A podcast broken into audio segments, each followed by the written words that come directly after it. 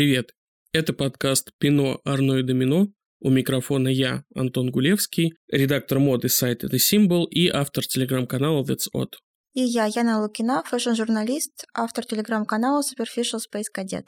Сегодня поговорим о креативных директорах брендов. Кто это такие, зачем они нужны, как их выбирают и нанимают, с чем их едят, как говорится. И вот, э, знаешь, я на чем я подумал? Ну-ка давай. Я подумал, что если рассуждать с позиции дизайнера, то раньше казалось, что самый правильный карьерный трек – это постепенно расти, чтобы в один день прийти к должности креативного директора какого-нибудь большого бренда. Но это и престиж, и известность, и деньги, и надежность, в конце концов, если она вообще существует.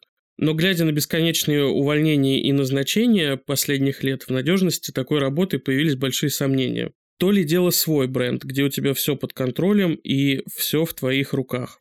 Кстати, узнать обо всех подводных камнях запуска собственного модного бренда можно в Fashion Factory School, ведущей школе в сфере бизнес-образования фэшн в России и СНГ. 16 мая там стартует Fashion Impulse Pro – системный курс о создании и развитии модного бренда.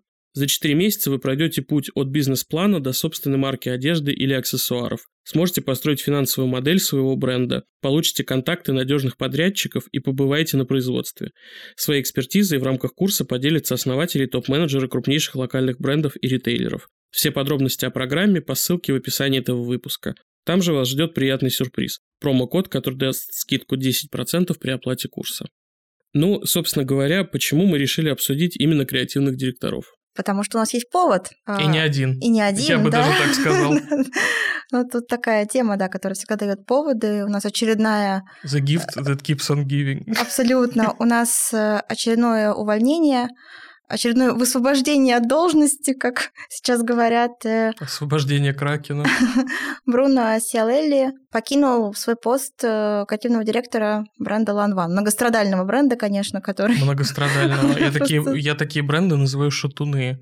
Это как медведь-шатун, который вот просто его разбудили посреди спячки, и он ходит, сам не понимает куда, вот он поднялся и куда-то идет, и не понимает свое направление, вот так с этими брендами, которые это бренды, которые всегда в поиске креативного директора. Вот такое ощущение, что у них эта позиция чаще вакантна, чем занята. Это часть их обаяния. Да, мне кажется, это какой-то уже вайб такой, типа, я живу в хаосе. Абсолютно. Но Ланван в этом смысле такой бренд, который, наверное, сам на себя это проклятие натянул, когда в свое время Выгнали Альбера выгнал Эльбаза. очень хорошего креативного директора, да. И вот с тех пор как-то нет их душе покоя.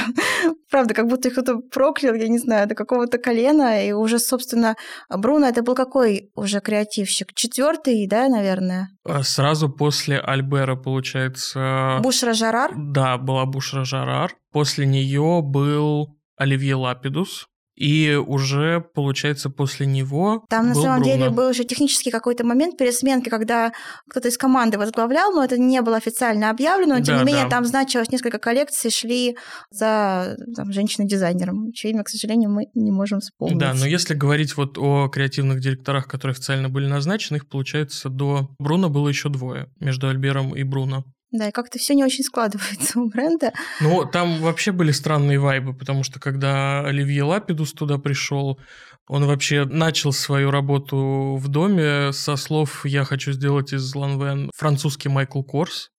Понятно. Да, там, в общем, там были очень странные Знаешь, вайбы. Famous last words, как говорится. То есть просто реально там, не знаю, самые главные последние слова. Да, и вот в контексте э, кейса Бруно возник ряд вопросов. Во-первых, по какому принципу нанимают креативных директоров? Во-вторых, насколько они вообще свободны в своих решениях? Самый главный вопрос, они вообще нужны сегодня или скоро Да, искусственный ли они? интеллект будет придумывать коллекции, и, в принципе, этого будет достаточно, понимаешь? Потому что давай скажем, что в этом году, вот я пыталась вспомнить, когда вообще впервые термин «музыкальные стулья» в отношении пересменки дизайнеров в брендах зазвучал. И у меня есть ощущение, что это был как раз примерно 13 год, когда крупные там были назначения ухода. Это Марка Джейкобса попросили из Louis Vuitton, и в Лавитон назначили потом Николя Жескера, которого до этого попросили из Баленсиаги, и, а Баленсиагу пригнали Александра Венга. Это как бы такие были, наверное, самые громкие. И там еще на фоне еще примерно 10 таких же было пересменок.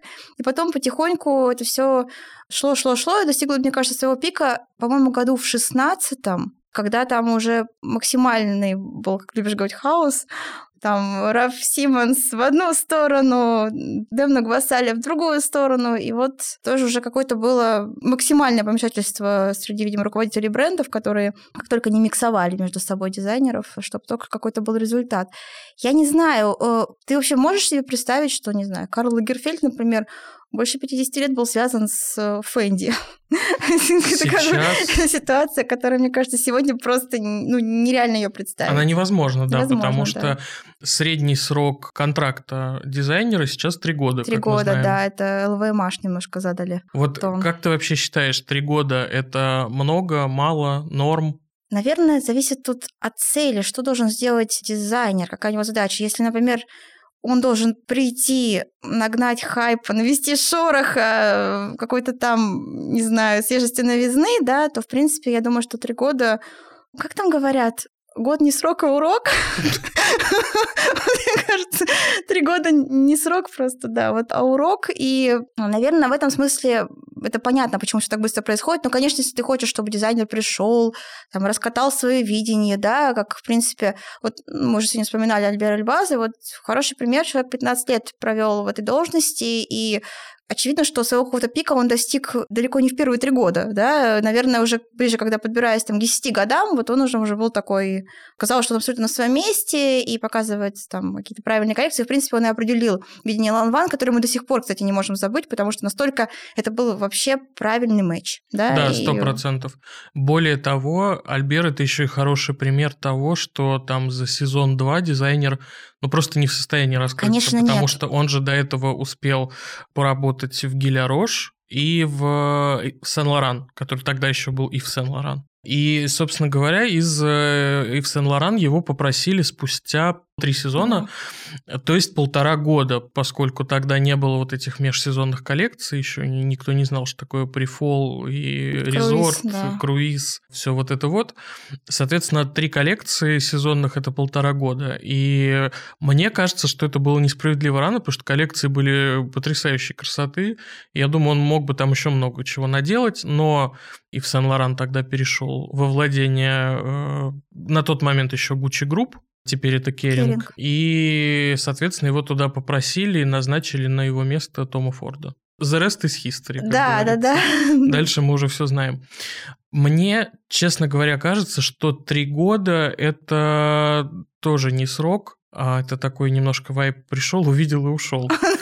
Потому что в моем понимании все-таки бренд, а тем более, господи, прости, модный дом, это игра в долгую. И для того, чтобы дизайнеру выстроить видение, какой-то микрокосм, какую-то вселенную, ему определенно недостаточно этого времени. Ну, то есть ты можешь заложить какие-то основы, наверное, года за два, а потом уже все это либо зацветет, либо увянет. Да, но это же очень сильно сопряжено с тем, как, в принципе, сейчас скорости работают в мире. Это же не только касается даже фэшн-индустрии, да, мне кажется, сейчас все ускорилось, сейчас от всех ждут результата как будто бы в 2, в 3, в 4, в 5 раз быстрее, чем, наверное, там, 15 лет назад. И я думаю, что это как раз тоже влияет. То есть никто не хочет ждать, да, вот ты говоришь, там, да, это не спринт, это марафон, но никто, видимо, не хочет э, бежать марафон, все хотят побыстрее поймать свою золотую медаль, и поэтому, знаешь, как побочный зверь вот этого всего происходящего, это как раз вот это огромное количество хайпа, которое в моде сейчас, э, сейчас он уже немножко меньше цветет, но вот пару лет назад же максимально, потому что, а что еще дизайнеру сделать, как не хайпануть для того, чтобы в первые там два-три сезона о себе громко заявить, там а другого варианта нет, то есть ты, конечно, должен там, не знаю, две головы дать моделям в руки или там маленького дракончика, как в свое время делал Микеле, ну, и даже его, собственно говоря, попросили как да, раз. Да, даже его попросили. И вот, знаешь, я как раз подумал про Микеле в этом контексте, потому что вот я тут начал задвигать вот эту телегу про то, что три года мало, дизайнер не успевает выстроить вокруг бренда вот какую-то свою вселенную.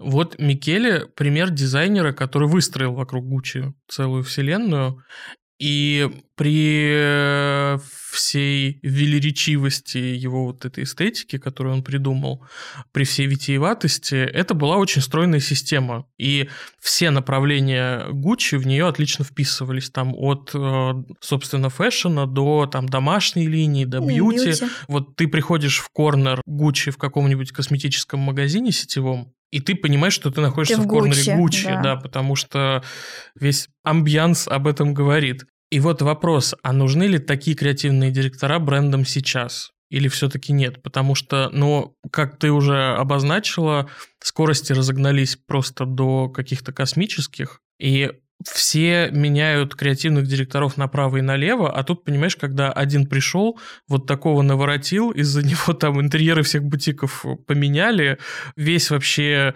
визуальный ряд с ног на голову переставили, а потом, знаешь ли, его надо увольнять и как-то вертать все взад. Ты знаешь, по поводу Микеле я вижу здесь некоторую иронию, потому что он, правда, в каком-то смысле стоит у истоков этой хайповой, хайпажорской моды, и, по сути, он же в итоге стал как бы даже немножко жертвой этой системы. Как только Гуччи перестал хайповать, мы сегодня, наверное, это слово скажем 500 раз, но, тем не менее, и сразу же возникли к нему вопросики, и, собственно, с ним попрощались. Хотя я все равно считаю, что вот он из серии тех людей, кто не пришел, увидел, ушел, а кто, правда, пришел, увидел, победил, то есть он пришел. И э, очень много успел наследить. Да, Гуччи Микеле – это как бы Гуччи Микеле. Это то, что не забудется, как вот мы говорим, да, Ланван Альбер Альбаза или Гуччи Тома Форда – это вехи, конечно. А вот все, что будет после, но мы не знаем. Ну, знаешь, вот тут интересно сравнить с тем, что сейчас происходит в Гуччи, где, по сути, вот сейчас немножко как раз этот этап, я даже не знаю, вот, наверное, как раз искусственного интеллекта у них, потому что вот это последние две коллекции, мужская и женская, одного сезона, они же сделаны как бы... Они сделаны командой без Командой, и они сделаны по принципу, вот я его слепила из того, что было, как будто, правда, кто-то загрузил там коллекции Тома Форда, там, не знаю, даже Фрида Джанини, все это в какую-то, не знаю, какую-то мясорубку, какой-то миксер. Попури. Да, да, да, и сделал такой вот попури. Вот там, вот вам отсылки туда, вот вам отсылки сюда. И ты знаешь, я тебе скажу, что, ну, понятно, что многие там скажут, да, видно, что эта коллекция сделана там без единого какого-то визионера во главе это, но я видела и очень много хороших отзывов. И меня это так немножко, ну, не то чтобы триггернуло, знаешь, но вот это ощущение, что как то может не быть разницы, там, сделано ли это каким-то определенным человеком, который там вот такой своим видением, или просто очень механически, да, когда ты набросал какое-то определенное количество трендов и вещей, э, ну, вот тоже такое бывает. Вообще такие, о, классная коллекция, ну как бы.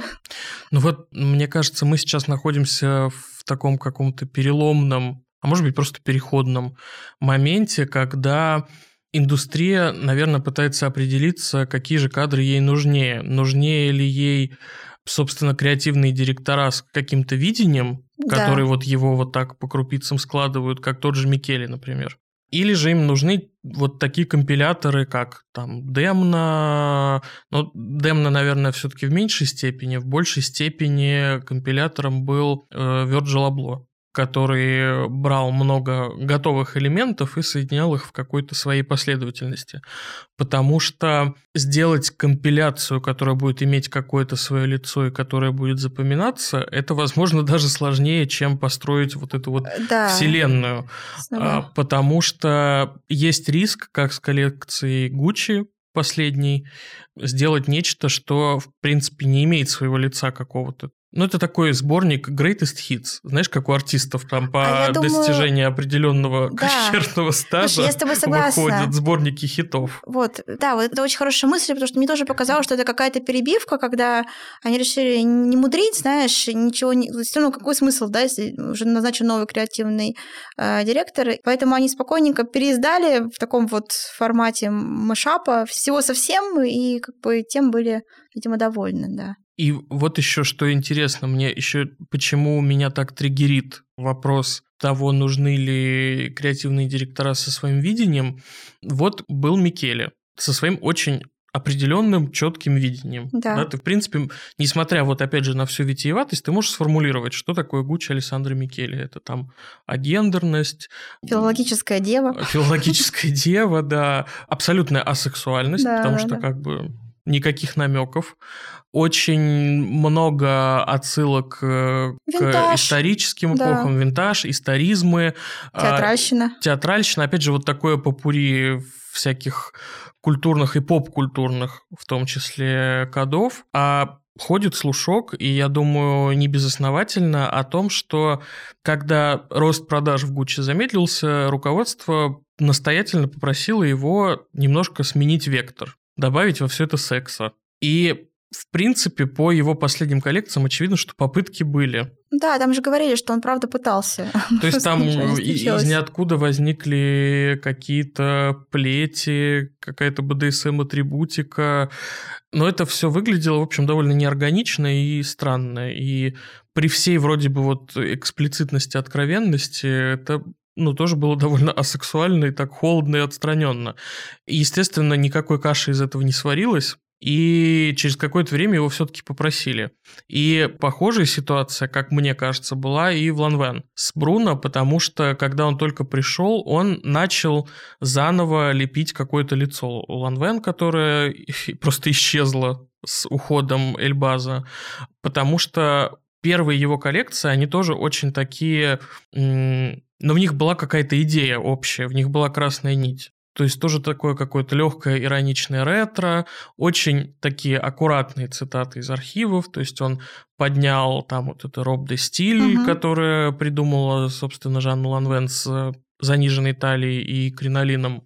И все это, в общем, было довольно симпатично, и появилась надежда на то, что как бы вот Ланвен снова заживет. А потом в какой-то момент, наверное, сезона два назад, почему-то резко все сдвинулось в сторону какого-то такого холодного, выхолощенного минимализма, который, по большому счету, ничего не имел общего с предыдущими коллекциями. То есть это как-то довольно резко произошло. А Мы с тобой это ведь обсуждали в одном из ранних выпусков. Мы говорили, что там э, бразды правления были практически переданы э, стилистке. Да, м, Людивин Пуаблан э, стилизовала показы и кампейны Ланвен. И даже говорят, что она довольно сильно руку прикладывала к дизайну. Не знаю, сколько это возможно, но в этом можно поверить, глядя на Да, коллекции. но учитывая, что стилисты зачастую не просто там собирают луки для Конечно. показов и съемок, они все-таки консультируют дизайнеров еще на этапе изготовления коллекции, на этапе дизайна, вполне возможно. И вот тут, кстати, еще возникает интересный вопрос про динамику взаимодействия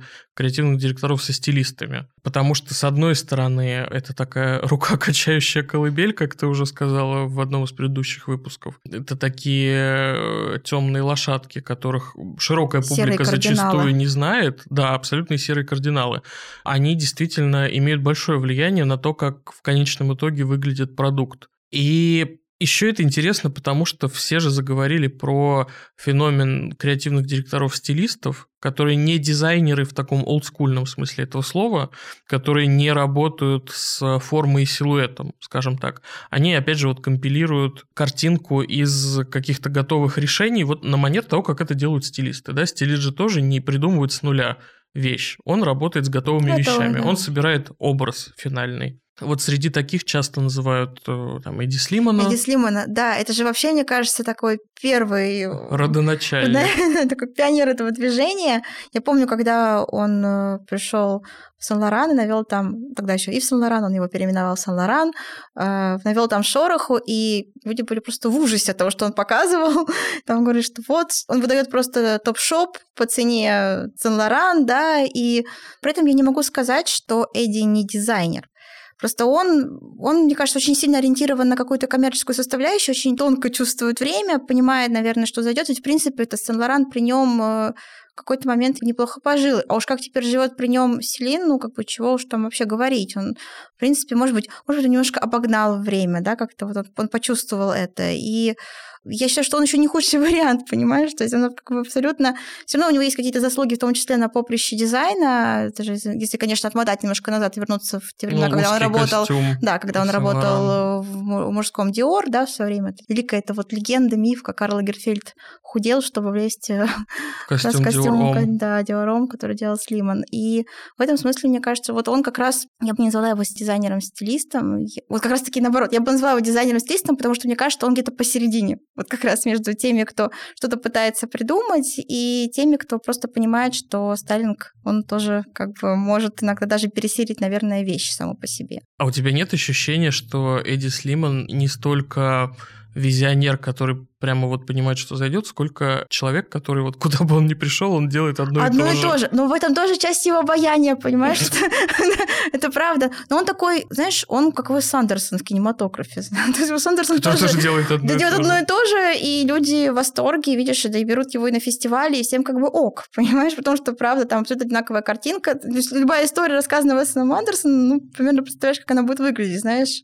А, и то же самое, в принципе, Эдди Слиман. Я думаю, что в этом есть э, суть, наверное, визионерства. Ну, как бы если бы он, наверное, менялся, знаешь, от бренда к бренду, вот здесь он делает вот это, а здесь он резко там поворачивается на 180 градусов, э, наверное, это тоже вызывало бы какие-то вопросы, потому что вот, ну вот как раз пример того, что вот Микеле попытался куда-то там повернуться. И что из этого вышло, получилось? не вышло неуклюже, да, и в итоге он все равно покинул бренд и покинул его не на пике формы, скажем так, вынужденно. И потом, если говорить про Слимана, ну, я понимаю, почему это все вызывало такой ужас в Сен-Лоран, потому что это все-таки большой исторический дом Согласна, с огромными да. архивами, с наследием, с, прости господи, ДНК. Мне кажется, вот по поводу Селин нечего особо говорить, потому что, ну, какой там дом и какой там ДНК и наследие. Никакого наследия там не было. То, как мы представляли себе Селин, сформулировала Фиби Файло. Да, но, знаешь, до нее тоже там были люди. До нее там были люди, да, но, знаешь, это было так давно, что уже почти никто не помнит. Был там Майкл Корс, ну, даже какие-то прорывы у него случались, там даже симпатичные но, но такие, коллекции. такие прорывы, которые уже были много лет спустя уже признаны. Люди говорят, а ведь это неплохо все было, что да, он показывал. Да, да, когда ты сейчас смотришь на те коллекции, кажется, что было-то очень даже ничего. А если говорить про там момент основания бренда, то, господи, какое там наследие? Ну да, есть. В этом смысле, наверное, с такими брендами чуть проще, да, потому что ты не привязан так сильно к архивам, и тебе все не, не указывают, что ах, почему ты еще не перелистал там пять томов энциклопедии про основателя дома. Ну, ты знаешь, мне кажется, что тут, наверное, вопрос в том, как мы видим бренд. То есть что это, с чем это можно сравнить? Например, если говорить...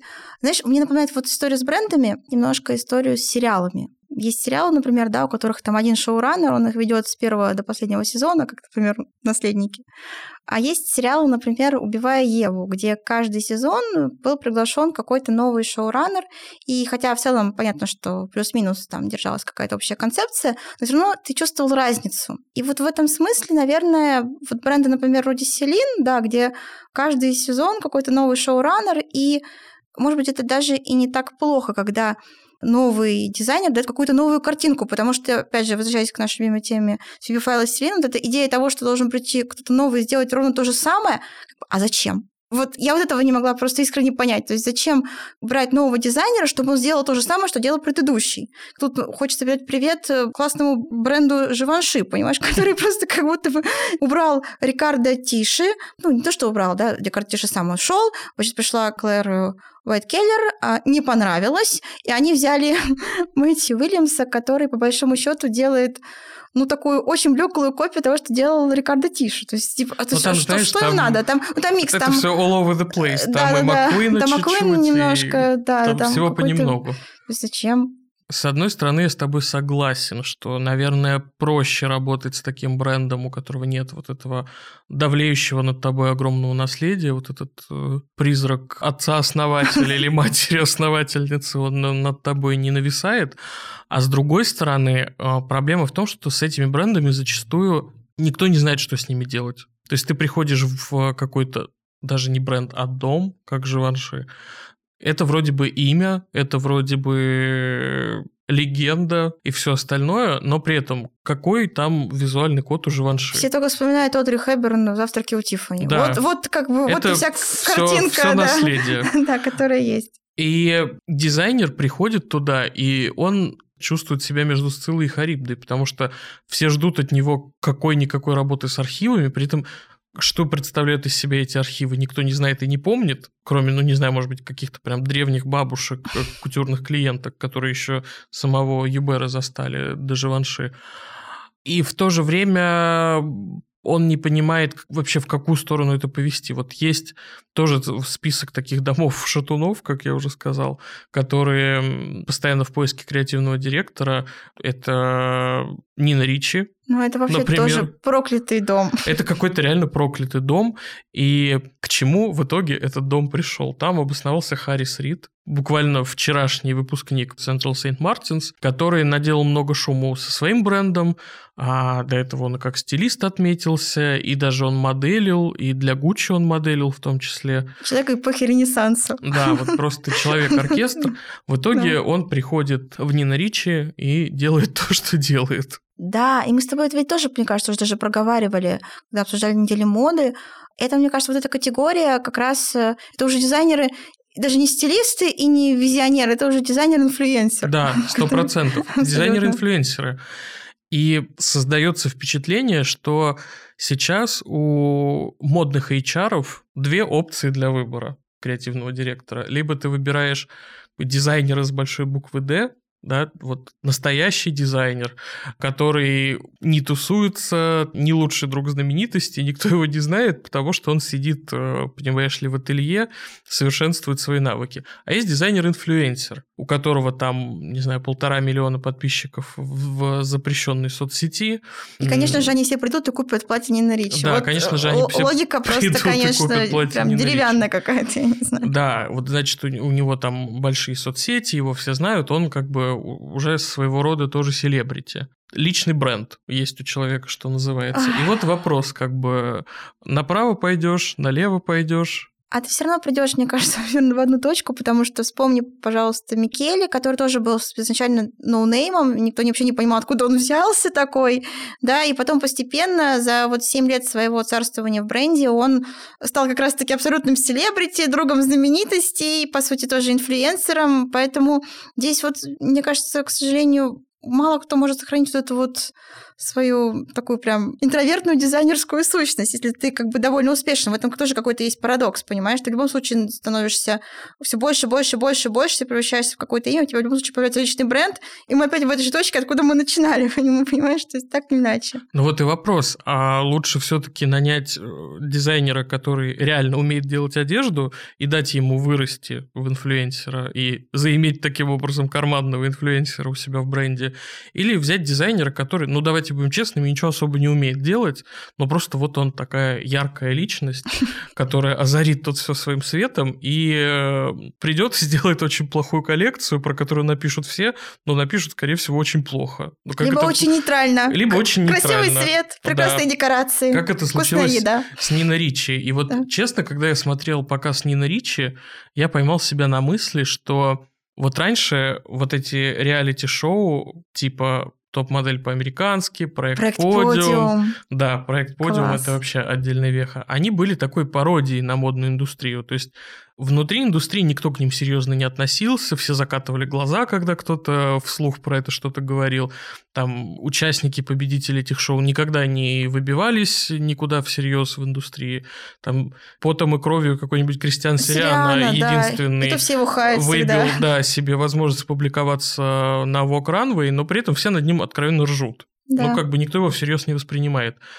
А сейчас я смотрю на то, что происходит, на то, каких нанимают креативных директоров, некоторые бренды, не все, и какие коллекции эти ребята делают, у меня создается впечатление, что сама индустрия превратилась в пародию вот на эти реалити-шоу. То есть это пародия пародии, это какая-то просто уже пост, пост, пост, пост, пост, пост ирония. Потому что вы нанимаете человека, который реально ничего не умеет делать, он не может вам предложить ничего, кроме вот своего какого-то Социальный капитал, извини, конечно, ничего себе ничего. Скажи таким Кардашьян, понимаешь, именно ну, Ротаковский. Ким Кардашьян не креативный директор Саг... Э, дома с какой-никакой историей. Тем не менее уже... Она креативный директор своей жизни. Может себе позволить. Тем не менее у нее уже есть бренд, и есть даже коллаборация с более-менее приличным брендом Fendi. Да. Так что тут, знаешь, с какой стороны еще посмотреть на это все. Ну, мы, кстати, вот заговорили про Ким Кардашьян, я сразу же вспомнила про Кани Веста. Если ты помнишь до того, как начать делать, что там у него было Yeezy, и вот это все, у него же была другая попытка прорваться в фэшн-мир, и там вот реально был проект «Подиум», если помнишь его. Как же называлась его коллекция? DW. DW Kanye West. В честь, в честь мамы, да, мама Донда, да, угу. по-моему. Вот, и там, конечно, было, было на что посмотреть. Ну, да. То есть это было как раз вот тот случай, когда все писали про что угодно, но, по-моему, не про саму коллекцию, хотя... А мне кажется, ее прямо разнесли тогда многие. Да, ее разнесли, но, ты знаешь, я ее находила спустя годы, а там уже прошли, правда, годы. Это, по-моему, был, было начало десятых. И ты знаешь, я не очень много вижу разницы, например, с тем, что делает Оливье Рустен Пальман. Да, знаешь, самое ужасное в этом это то, что коллекции, которые там 10 лет назад катались там чудовищными, Сегодня ты смотришь, кажется... сейчас это средняя температура по больнице, в принципе. Да, и даже и неплохо. И неплохо. Да, и это, ну, так можно сказать, наверное, то же самое. Вот мы с тобой говорили, да, что Альбера и Эльбаза попросили из, там, из Сан-Лоран в свое время, хотя это по нынешним меркам, наверное, вообще как бы хорошая коллекция. Можно вспомнить Линдси Лоэн и Унгаро великий как бы кейс, где тоже, это которые просто величие, люди, люди, считаю. которые предсказали на самом деле очень сильно, на много лет вперед тренд на селебрити как дизайнера, на селебрити как коллаборатора, между прочим, да, тогда как бы все такие, Линдси Лоун, причем здесь вообще она, и зачем она нужна, и там, ну, как-то, в общем, все было... Коллекция тоже была плохая. Она плохая была, есть, но, знаешь, такой немножко в таком camp вайбе, ничего, пойдет, но вот саму соль-то будущего они же хорошо углядели, что, правда, мы уже пришли к моменту, когда бренды напрямую коллаборируются с селебрити. Наш любимый новый кейс — это Фаррелл, наш Уильямс, в роли креативного директора мужской линии Louis Vuitton. Как бы. Это прям пик вот этой вот селебрити одержимости моды. Сто процентов. Ты знаешь, мне до последнего казалось, ну до последнего это где-то вот до прошлого года, мне казалось, что рано или поздно это произойдет, но это будет не Фаррелл, это будет Канье. Я так думал. Но дальше произошло, мы знаем, что Канье отменили. Но я реально был до последнего уверен, что какой-то бренд дойдет до того, чтобы нанять Канье. Я думаю, ты такой был не один. Мне тоже какой-то момент стало казаться, что у него есть какая-то цель. у самурая, конечно, нет цели, есть только путь, а вот у Канье у него была какая-то цель. И я подумала, что правда, наверное, мы к этому придем. И вот более... Даже поговаривали, что он претендовал вот. как раз на роль креативного я директора хотела сказать, что мне кажется, что он был, наверное, в этой вот воронке вариантов. Я думаю, он но... даже, да, был среди кандидатов. Просто выбыл, к сожалению, сам себя вывел. Так бы мог бы, знаешь, знаешь, чудить там дальше уже в Луи Виттоне, поэтому, конечно. Ну и опять же, знаешь, я недавно задумался о том, что дизайнеры-инфлюенсеры. Вот мы рассуждаем об этом так, будто это какое-то новое явление, но по большому счету кейсы такие были всегда. Просто а раньше не было интернета, это все обсуждалось таким узким кружком фэшн-сообщества и энтузиастов, а во-вторых, э, из-за того, что не было интернета, не было вот этой инфлюенсерской культуры, ну, понятно, вот этих да. вот миллионов фолловеров и прочего. Но если так разобраться, Стелла Маккартни в Клое тоже, по большому счету, ее назначили не за какие-то невероятные дизайнерские таланты. Потому что, ну, на тот момент она не успела как дизайнер себя как-то зарекомендовать. То есть, ну, она показывала довольно крепкие, неплохие коллекции в рамках своего бренда на тот момент еще. Но, как бы, она еще не была таким дизайнером, у которого было там свое лицо, свое видение. решающим фактором, конечно, была ее фамилия на тот момент. Ну, да, непотизм крепок, жил, жив, будет жить.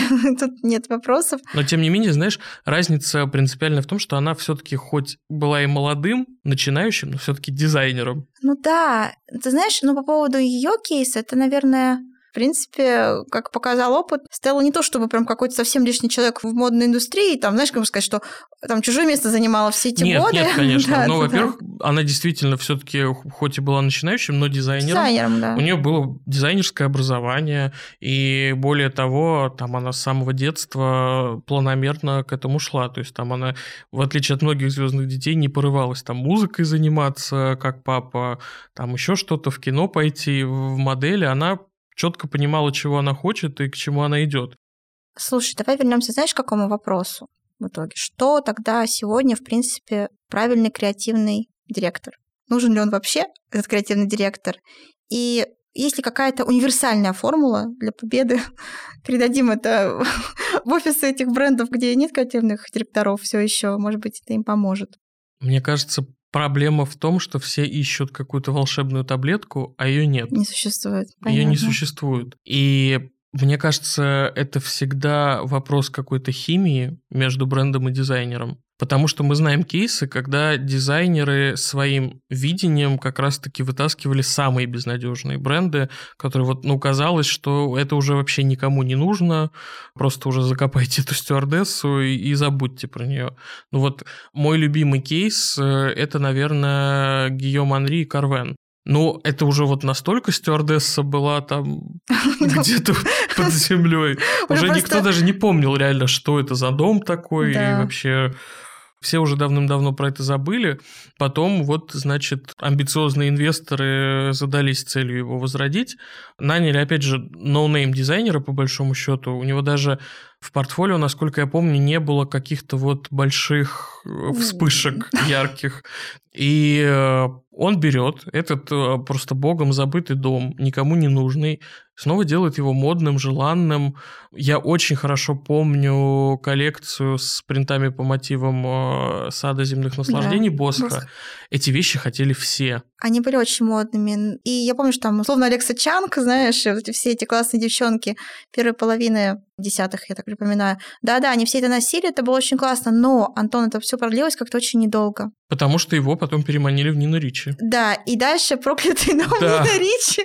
Просто такое, очередная жертва. Да, такое ощущение, что вот проклятый да. дом Нина Ричи, и это проклятие перенеслось на него, потому что его потом, после Нины Ричи, его переманили в Поту, когда ЛВМаш решили возродить вот. Поту, еще один богом забытый дом. Там уже совсем странное стало происходить. Вот мне, кстати, кажется, что Поту это как раз была попытка продублировать историю с Карвен. Сто процентов. Да, и они, они решили, что они собрали все ингредиенты, тот же дизайнер, ну, тоже там богом забытый бренд, и все. И даже как будто бы я иногда там вижу какие-то как бы отсылки к тому, что делал Гийом, э, собственно, в Карвен но это просто не работает. Это просто настолько нерабочая история. Мне каждый раз, знаешь, painful to watch, как говорится. Да. Люди туда деньги какие-то вкладывают. Зачем? При Зачем? том, что первые пару коллекций да. были очень неплохие. Они были очень многообещающие. Ты знаешь, по первым коллекциям, мне кажется, уже как-то и не стоит судить, потому что очень часто первая коллекция вообще не, даже не особо смыкается с тем, что будет дальше. Вспомни, опять же, нашего любимого Эдди Слимана, Селин, да. который всех жутко напугал своей ну, первой ну, коллекцией, а потом ушел куда-то в буржуазный шик. У Гийома Анри там не то, что не смыкается, там дальше вообще какие-то странные вайбы пошли. То есть такое ощущение, что он утратил э, ощущение духа времени, потому что вот ты смотришь на его коллекции сейчас и понимаешь, что они абсолютно вне модного контекста. Они не модные, да, это Они реально не модные. большая какая-то проблема. Не знаю, может, он просто сильно ностальгирует по тому времени, ему кажется, что тогда он был очень хорош. Знаешь, вот бывает такое у людей, когда вот так они и на то не похожи. Они... Бабка как девка была. Знаешь, такое ощущение, что вот он где-то застрял даже не в свои пиковые годы в Карвен, а где-то году типа в 2018-м. Ну, слушай, в такое лимбо попадают иногда дизайнеры некоторые. Мне вообще кажется, что, знаешь, вот какая мысль меня посещала при подготовке к этой записи, что на самом деле креативный директор это такая довольно проклятая профессия, потому что по большому счету очень мало примеров тех, кто смог войти в эту реку дважды. У тебя есть как будто бы все равно, по большому счету, один какой-то шанс. Ты в каком-то одном модном доме приходишь, ты можешь там раскачаться, сделать свое видение, всем его показать. Но, как правило, дальше это ни во что не превращается, потому что, ну, опять же, да, как бы мы не любили Альбера Альбаза, его новый бренд, он как бы не был тоже, опять же, таким модным и классным, как, наверное, нам бы хотелось бы, да, чтобы он был. И вот сейчас там... Карл Лагерфельд на том свете смеется над тем, что ты говоришь. Ну, ну, Один бренд. Ну, я же, нет, нет, я, я сказала, что мало знает примеров. Не сказала, что их нет. Я сказала, что знает ну, мало, ладно, как мало минимум примеров. один пример мы, Такой мы, мы знаем. да. Гальяна. Уж как его все обожали, но э, не такой он, наверное, большой и крутой в Маржеле, как вот он был э, в Диор, понимаешь? И вот это, наверное... Мне кажется, вот в случае с Гальяна, во-первых, мне искренне кажется, что он очень неплох в Маржеле. Он Многие неплох, со мной но поспорят. это просто не... Но просто это не Диор, понимаешь? Это, это другой масштаб. Другой, вот, да, другой масштаб. И, конечно, просто его фигура довольно большая, крупная, ты все равно как будто бы ждешь, да, ты, когда кто-то был суперзвездой, ты ждешь, что он останется суперзвездой, понимаешь? А Но... он уже такой немножко бог давно минувших дней, получается, он... для моды. Я бы сказал, что он, наверное, немножко Гулливер в стране лилипутов, то есть он, наверное, слишком масштабный для того места, где он сейчас находится. При том, что мне нравится искренне то, что он делает в Мажоре, не все, но многое нравится. есть ощущение, что гораздо органичнее там был бы вот какой-то дизайнер-невидимка вроде... Там уже был один такой. Да, там уже был один такой. Но э, я имею в виду вот кого-то непубличного, вроде уже успевшего там поработать Матье Блази, который сейчас креативный директор Ботега Венета. Вот он, мне кажется, бы как-то очень вайбился со всем этим. Тем более, ну, он реально успел там поработать. Он возглавлял кутюрную линию «Артизаналь», и очень здорово это делал, кстати. Ну, в принципе, талантливый достаточно В принципе, человек. да, это как раз, как раз из серии хороших назначений вот последних лет, там, где кажется, что плюс-минус человек на своем месте. Да, ну просто Гальяна, видишь, мы привыкли, что он такой пират, Джек Воробей. Человек-праздник. Да, тут как-то вот, как-то, мне кажется, грустненько ему. Ну, не знаю, может, конечно... Нет, я за то, что если ему душа его просит вот этого, то пускай как бы, да, пусть работает там, но в целом мне, конечно, кажется, что какого-то хотелось все таки другого сиквела для вот его про Ты знаешь, Райда. мне искренне кажется, что идеальным сиквелом для него было бы, если бы нашелся какой-то добрый и очень щедрый инвестор, который бы у LVMH выкупил его, Его бренд собственный бренд. Мгм. Джон Гальяно, потому что то, что с ним происходило после, собственно, того, как поперли самого Гальяна, это, это так печально. Ну, ты знаешь, я тебе скажу страшную прямо сейчас вещь, но я помню, что пару лет назад какие-то даже были там неплохие коллекции. Так, я помню, что все немножко встрепенулись, такие, так, это что, правда, неплохая коллекция Джон Гальяна, без Джона Гальяна? Но потом как-то, знаешь, потом так раз, сезон прошел, а, нет, практически показалось, ну, как-то все махнули рукой и на этом Как-то все это пошло на спад. Ну да, не, слушай, ну вот эти истории, когда ей- при живом дизайнере существует где-то его бренд личный, в котором какие-то другие люди работают, это, конечно, вообще какая-то странная немножко история, но такое бывает. Мне кажется, это как раз хороший пример того, что иногда без конкретного дизайнера бренд реально не имеет шансов выжить, потому что вот химия должна быть. То есть ты хочешь сказать, что все-таки не нужно нам менять, не нужно нам избавляться, в принципе, от концепции креативного директора и не переводить все это на искусственный интеллект. Ты Что? знаешь, это, мне кажется, зависит от бренда и от его масштаба, потому что я начинаю как-то мириться с мыслью, что, возможно, брендом масштаба, например, Louis Vuitton уже не нужен креативный директор. Это уже настолько a mind of its own, как это сказать по-русски, я не Ну, это знаю. какая-то вещь в себе, Это да. реально вещь в себе. да. То есть это организм, который уже существует сам по себе, и он настолько большой и масштабный, что ему как будто бы даже не нужен какой-то человек во главе. И, в принципе, у меня такое ощущение, что они постепенно уже К этому подходят к приходят, этому, да. потому что, ну, во-первых, разные креативные директора у мужской и женской линии, очень много каких-то активностей смежных, типа коллаборации с Яо и Кусамой, Кусамой. которые вообще никак не завязаны ни на каком из креативных директоров. То есть это как-то вот само по себе происходит, не под эгидой Ну, это э, такая... Жескьера или да, там Фаррелла. Фаррелла. Просто это, это такая диффузность, которую себе, правда, могут позволить только очень-очень-очень большие дома, да. Наверное, Шанель мог бы также тоже существовать вполне себе там, что есть Вирджини, что не было бы ее. Да, тем более, кажется, да. понимаешь, но это уже какой-то Apple мира моды где уже, в принципе, да, мы помним, что когда-то был Стив Джобс, но его нет, и как бы а Apple все успешно жив, живет. Да, это, это справедливо, да. Ну, ты знаешь, даже если таким большим брендам уже не нужны креативные директора в старом смысле этого слова, по крайней мере, хорошо, что там все еще не работает искусственный интеллект, потому что вот меня, например, эта Я перспектива в этом не очень уверена, пугает. Антон. Я, я когда смотрю некоторые коллекции, я не уверена, что там не работает искусственный интеллект, поэтому не Ну, знаю. мне бы хотелось думать, что его там нет, потому что, знаешь, я вот из тех людей... Я, наверное, знаешь, уже приближаюсь к тому возрасту, когда люди верят в то, что говорят на РЕН-ТВ. И меня очень пугает перспективы такого быстрого развития искусственного интеллекта. Знаешь, я хочу еще иметь какую-то работу, быть нужным. Я думаю, дизайнеры тоже не отказались бы.